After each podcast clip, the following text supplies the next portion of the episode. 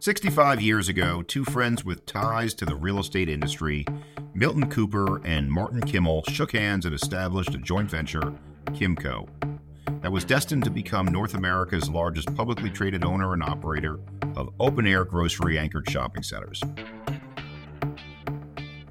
Today, amid the evolving retail climate of our time, the Jericho Long Island based REIT remains a force in the industry and its future is still part of the family.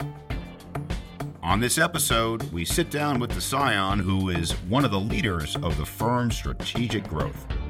Oftentimes, when others zig, we like to zag. We have been bullish on retail since the inception of the company in the late 1950s, but uh, the market has ebbed and flowed. That's Ross Cooper, Kimco's president and chief investment officer, and the grandson of one of those founding partners. With more than 90 million square feet of retail space and a national portfolio that's largely focused on major markets, Kimco has been expanding into the Sun Belt and also added mixed use properties, including more than 10,000 multifamily units currently in development. We'll discuss that strategy and much more.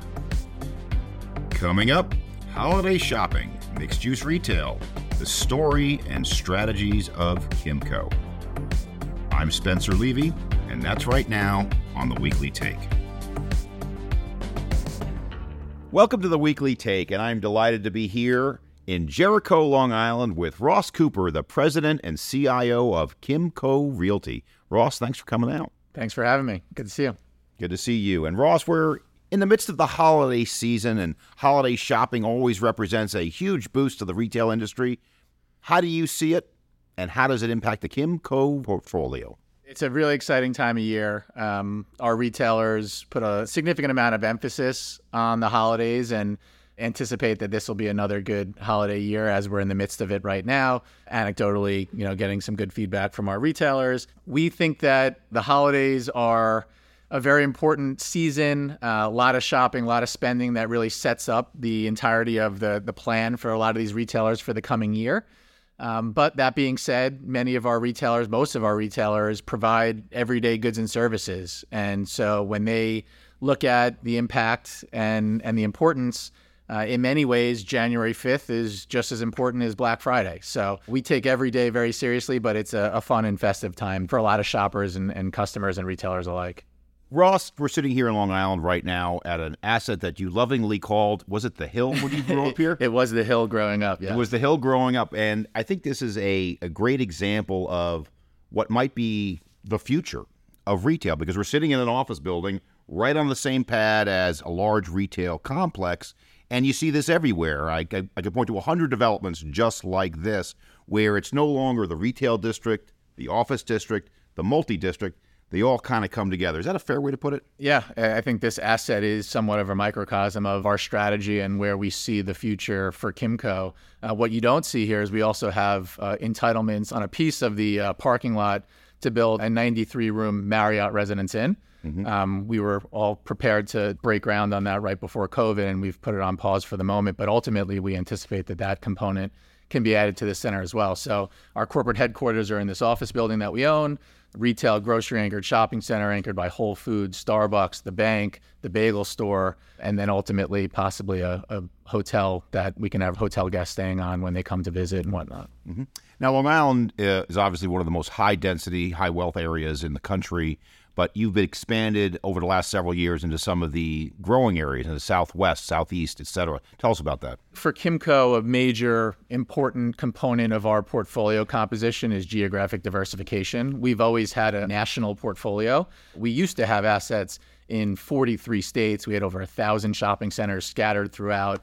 And what we determined very quickly about a decade ago was that it was much more beneficial for the company, for our shareholders, for our operational platform to be more heavily concentrated in those major markets and have clusters in those markets as opposed to a scatter shot throughout. So we've really focused on those major markets, but um, as you just alluded to, we, we have grown pretty significantly in the last few years. We merged and acquired a, another company, one of our peers called Weingarten Realty, based out of Texas, which had a significant presence in, of course, Texas, Houston primarily, but also in parts of Florida, uh, Phoenix, Atlanta, other parts of the Sun Belt. So that really helped us grow in those markets.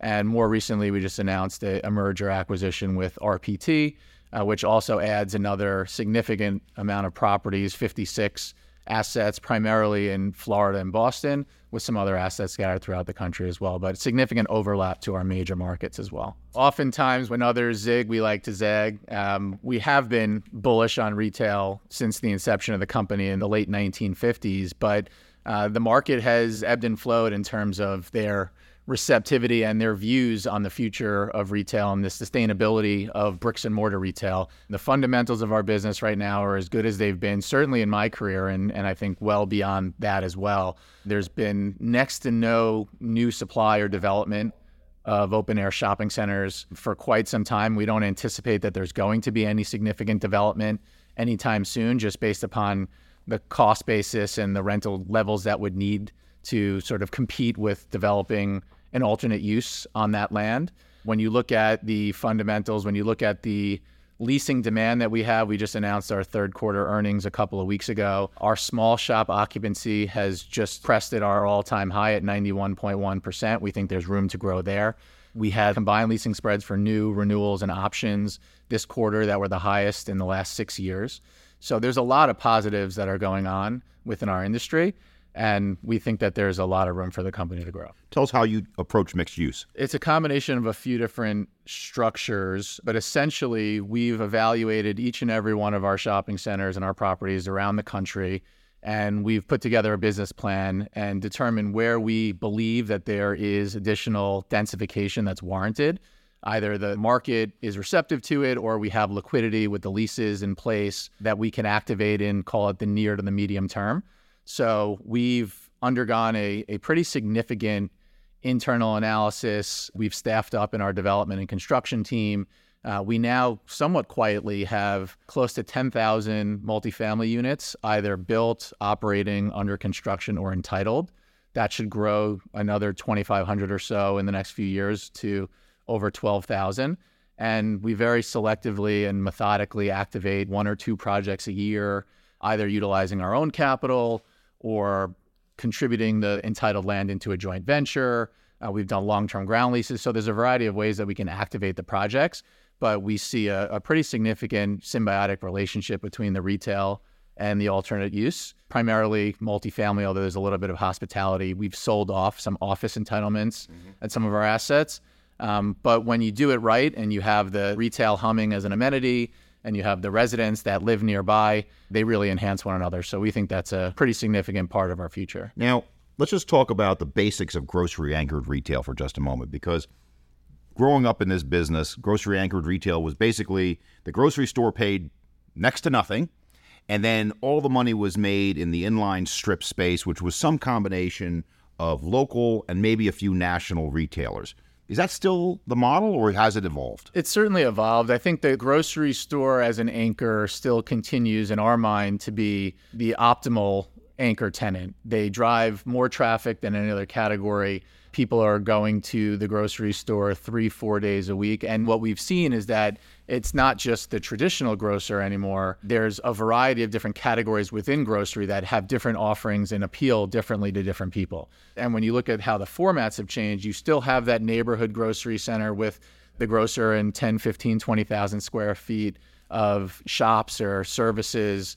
But you're also seeing within power centers more of the grocery component because they draw from that more regional shop, and that might be the discounter or the specialty. So groceries are popping up, grocery stores, supermarkets are popping up in all different formats.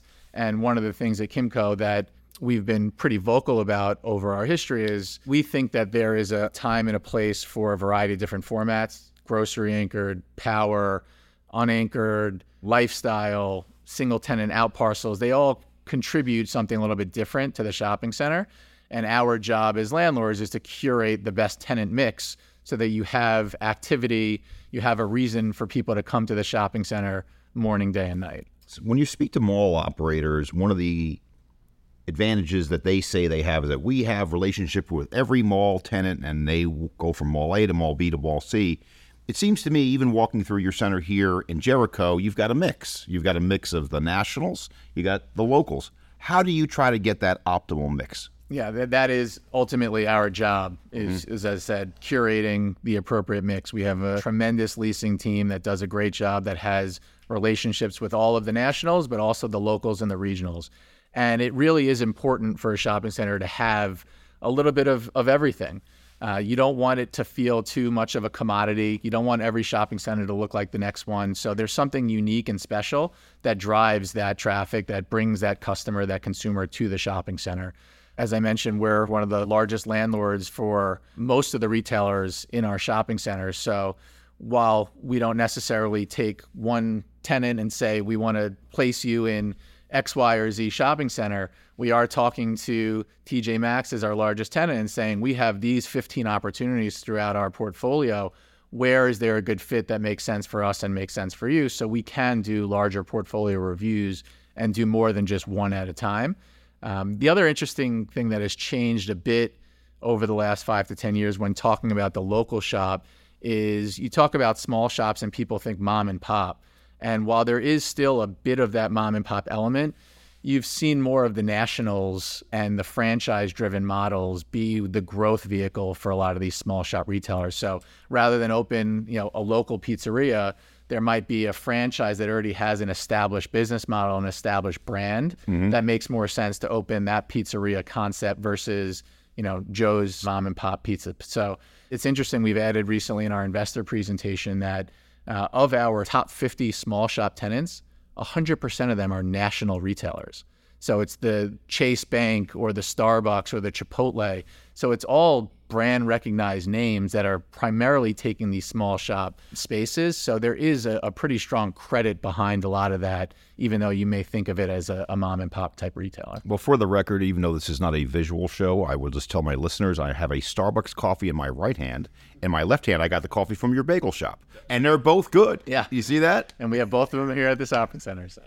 Uh, so let's talk about this credit versus cool concept. You said it yourself, Ross. You want the center to be a unique experience. So when you're making that decision between the national versus the local that doesn't have the credit, how do you make that decision? That's part of the art versus the science. Mm-hmm. Um, I wouldn't say that national is not cool uh, versus local, which might be cool. So there's plenty of national cool concepts that have credit. But yeah, I think it's really understanding the retailer. It's understanding what makes them tick. It's understanding what will resonate with the customer if you're going to take a chance on mm-hmm. a tenant that doesn't necessarily have multiple locations or have the credit backing them that a Starbucks does or a Chipotle does. Something that I think has really changed dramatically over the years and probably more so in this, you know, post-pandemic world that we're living in now is historically I think it was a lot more about the landlord focusing on what is the, the tenant credit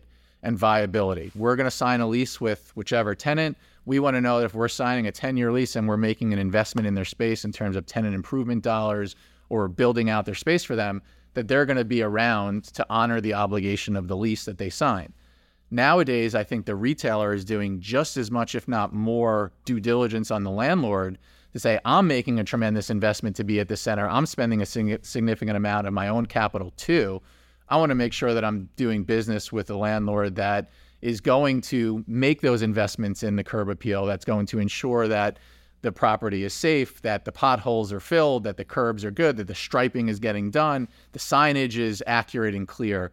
So those are all things that the, the retailer is now focused on more than ever about the landlord that they're doing business with. Let's now shift to power centers. And first, I'd love your definition of what a power center is as distinct from another type of retail. And then let's talk about how that's evolved. From our perspective, power center is just another category that just showcases something that is a little bit more of a regional draw has a larger size footprint typically than your neighborhood grocery center with just the grocer and 10 to 20,000 square feet of small shops. But for one reason or another, over time, the power center has gotten a little bit of a negative connotation. Historically, they were built as these category killers mm-hmm. that were able to take what the department store had once done for the mall and bring it closer to the population and create a lineup of junior anchors that had a, a distinct category that you were going to. Um, some of our best assets in our portfolio are power centers, and we've said it all along as investors have gravitated towards grocery or they've moved away from power. Uh, we've said it many times that not all grocery is good and not all power is bad you really have to look at the fundamentals of the real estate, of the basis, of the tenancy, the demographics. We're sitting, I think, today in even though we have a Whole Foods anchored shopping center, from our perspective, you have Marshalls next door, you have a village just adjacent to us, the Milleridge Inn, a catering facility.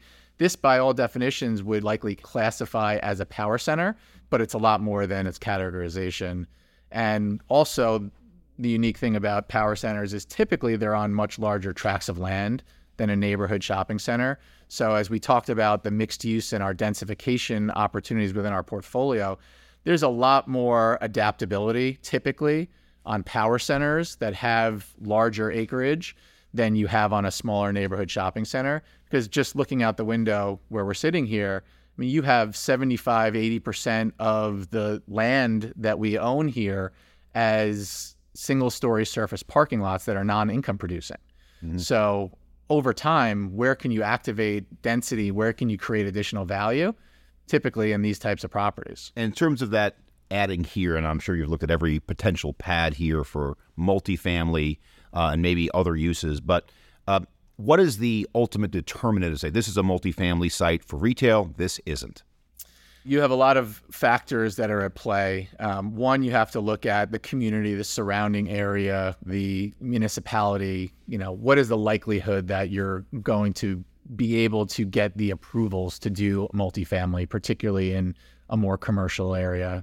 That can be difficult sometimes. You look at the liquidity within the center in terms of what do the lease expiration schedule look like? If you have three or four large tenants that have control for the next 25 years, it's going to be very difficult to convince them to either go away or to cooperate on something that might impact their business either short term or longer term. And then we do, you know, market feasibility studies on all of our properties to better understand the demographics, to better understand the likelihood that this would be a viable location for residents to live. And when you put all those factors together, then you can start to strategize on a plan of this is something we think is actionable. So, notwithstanding all of the good vibrations we're having right now on retail, it's fair to say there are challenges out there too. And let's just start with some of those challenges today and we'll work our way backwards. And the challenge today is clearly the capital markets. The capital markets today, uh, the cost of debt is up at the long and the short end of the curve. Um, prices are you know down across the board in all asset classes. Um, I used to cover the REIT space many, many moons ago, and there used to be some markets where REITs were more competitive than private owners or vice versa. How do you see the market today and your position in it?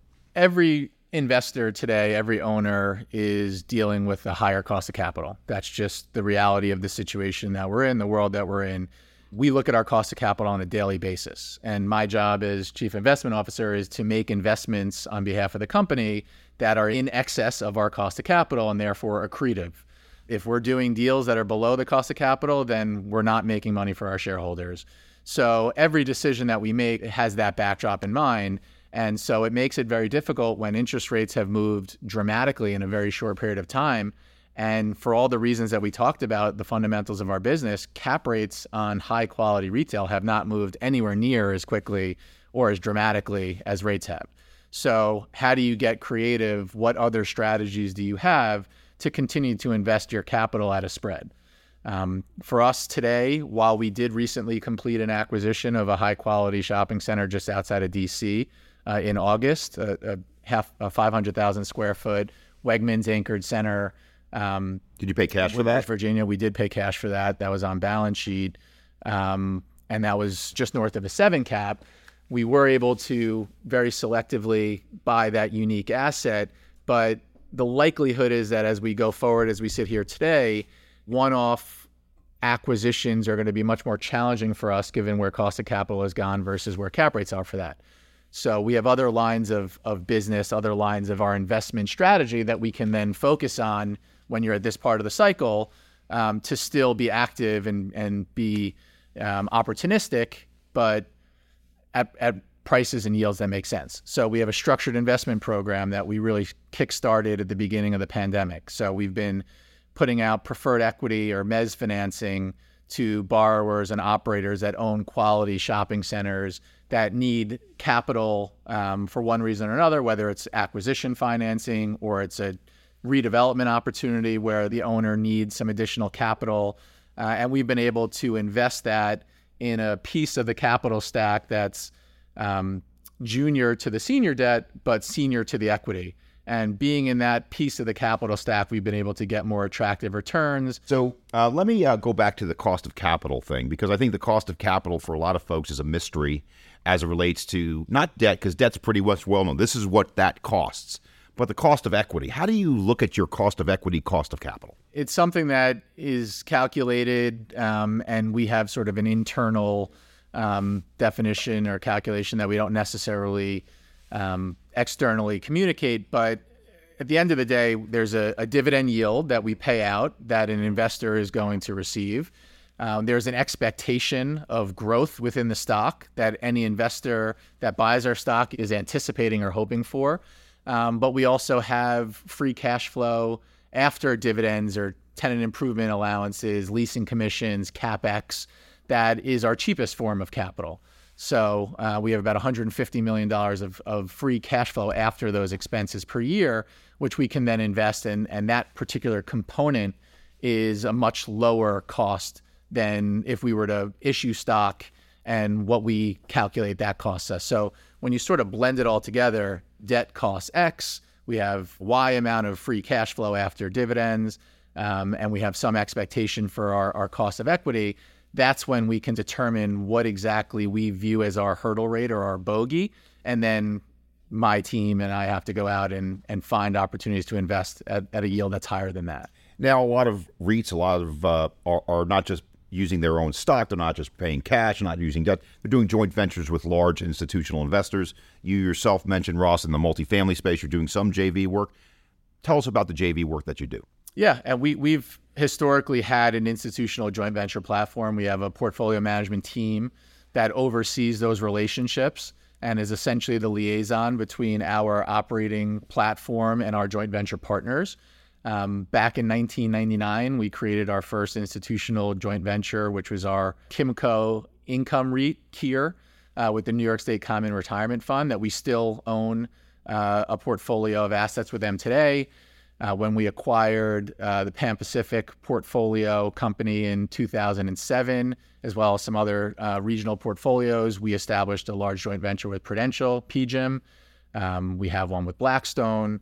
We have one with the Canadian Pension Plan, CPPIB, uh, as well as several other institutional joint venture partners. So that's always been a part of our business and a part of the way that we own assets that's important. Um, there are, are certainly benefits to having uh, partners in certain assets, particularly uh, on the multifamily side, where they bring a, a, level of expertise that we're building, but we don't necessarily have the same historical knowledge in multifamily as we do in, in retail.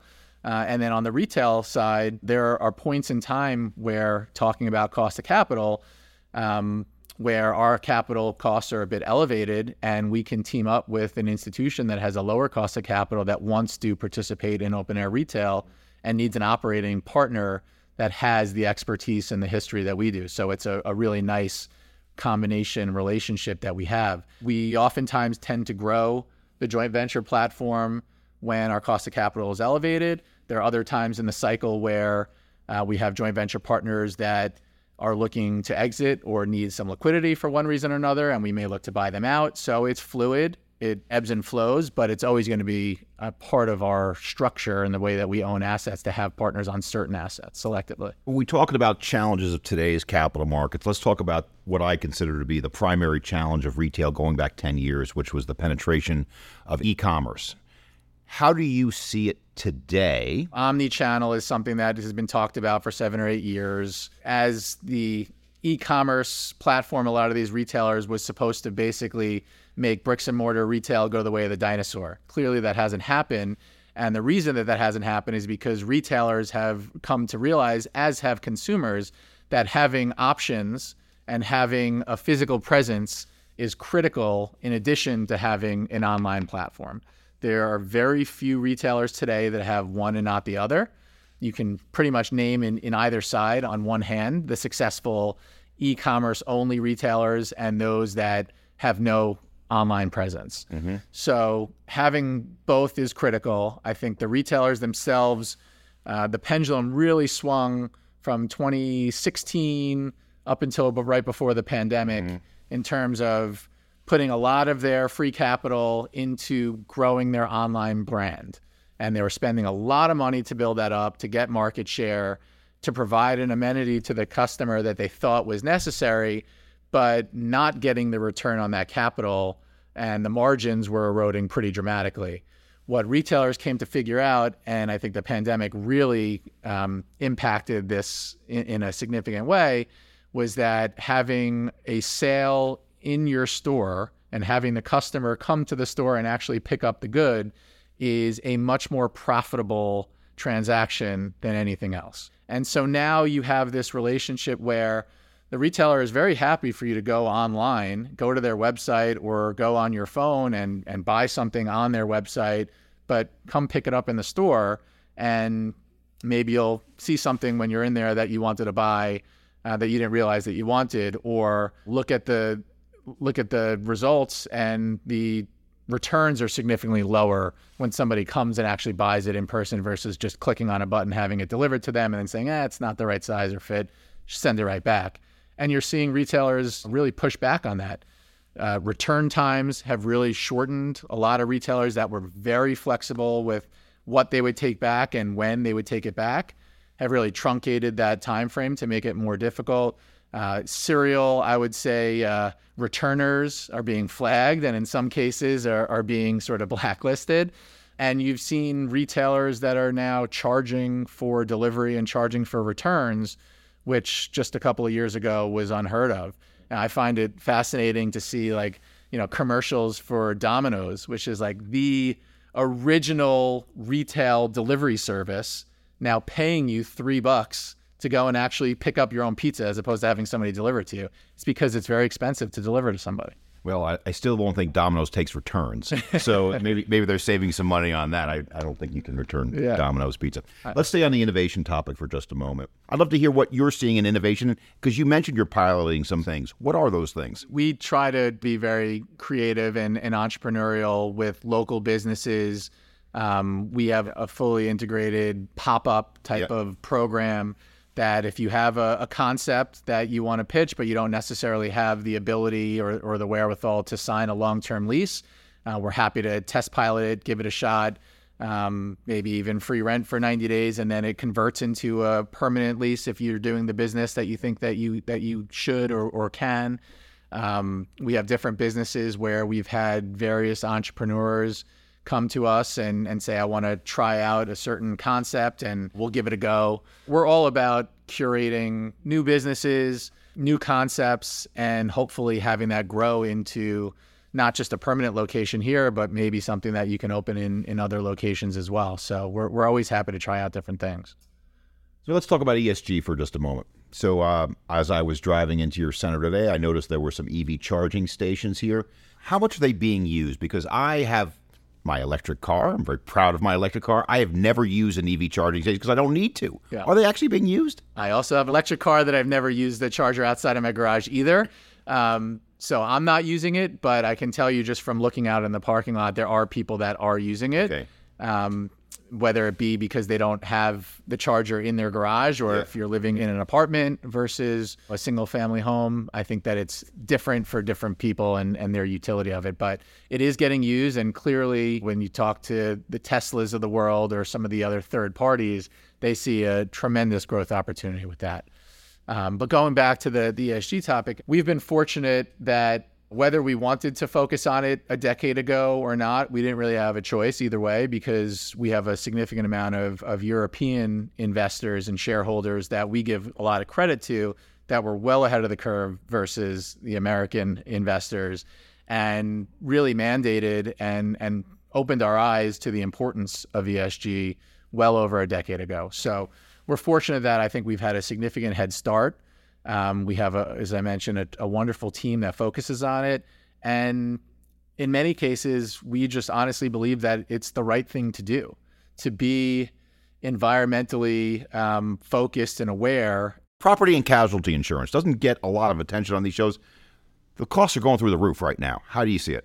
Yeah. So, one of the fortunate components of our company, as we talked about, is the geographic diversification. Mm-hmm. So, owning a significant amount of properties that are spread out throughout different parts of the country that are exposed to different elements really helps blend our costs on insurance over the entire portfolio. So we have a captive policy that while we have assets that might be in hurricane zones or flood zones or fire, um, are also in much less risky per the insurance company location. So being able to blend that over the entirety of our portfolio keeps our costs down.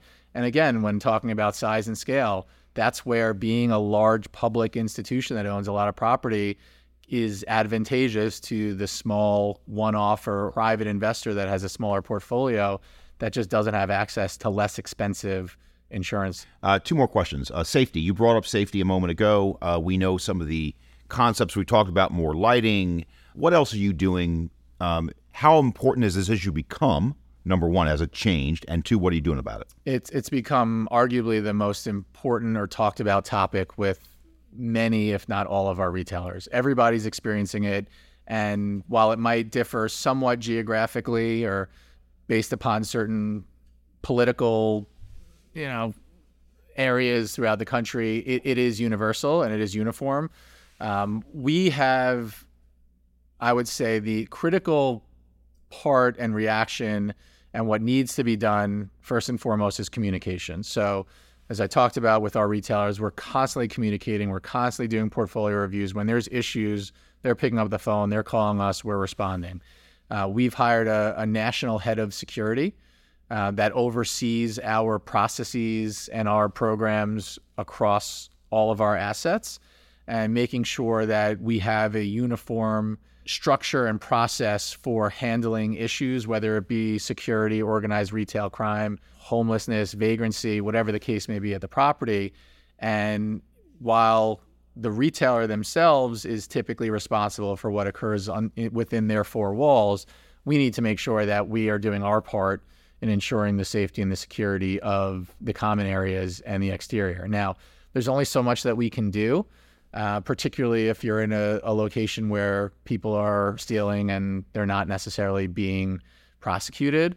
But what we can do is do everything in our power to deter people from coming to our property. And while it may not stop crime altogether, it may push it somewhere else. When we say security, it's the as you put it, organized retail theft. That's uh, becoming a, a significant issue in some markets, and you're seeing in your own portfolio. Yeah, it's it's all the above. It's it's the goods, but it's protecting the customers as well as obviously the employees of the retailer. So um, we've added additional camera. We've added additional. Um, now, security, it might be an off duty police officer or security guard that we're paying additional um, to have come to our properties. And it has been the I wouldn't say the only line item, but one of the line items in the expense for the retailer that they're very happy to contribute their pro rata share towards. Because without having that additional security or that additional protection, uh, if the property or that shot or that tenant starts to get a reputation for not being secure and for being dangerous, then all bets are off the retailer is not going to perform well. Our center is not going to attract the appropriate tenants we need. And we've had several instances where retailers have told us that they've closed certain locations, not within our shopping centers, but some other centers within the market because the landlord has not done their part in protecting them.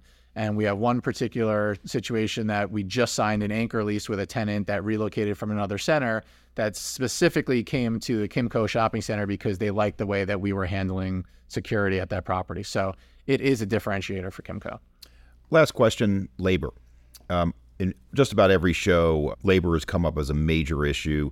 Now, recognizing that this is primarily your retailer's issue to staff their own stores, how do you see it? what we've tried to do is to, to be a good partner to our retailers. So, for instance, we have a, a new, very large development in southern Florida called Dania Pointe, mixed use asset, uh, primo right off I 95. It is the single largest investment that the company has made. And we've been able to attract a variety of wonderful retailers to the property. Uh, there's multifamily there. Spirit Airlines is building their headquarters at the property, uh, which we'll see if that ultimately becomes JetBlue. Um, but in any event, one of the challenges was we were bringing on so many great tenants at, at one time that the retailers were having a, a, a tough time finding workers for all these new stores that were opening up.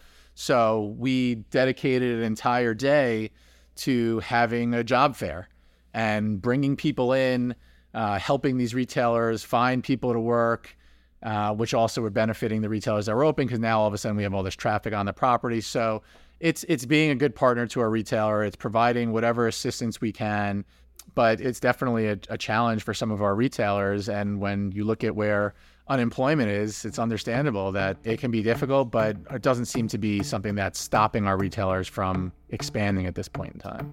Well, on behalf of the Weekly Take, I want to thank Ross Cooper, the president and CIO of Kimco Realty. Ross, thank you so much. Thank you.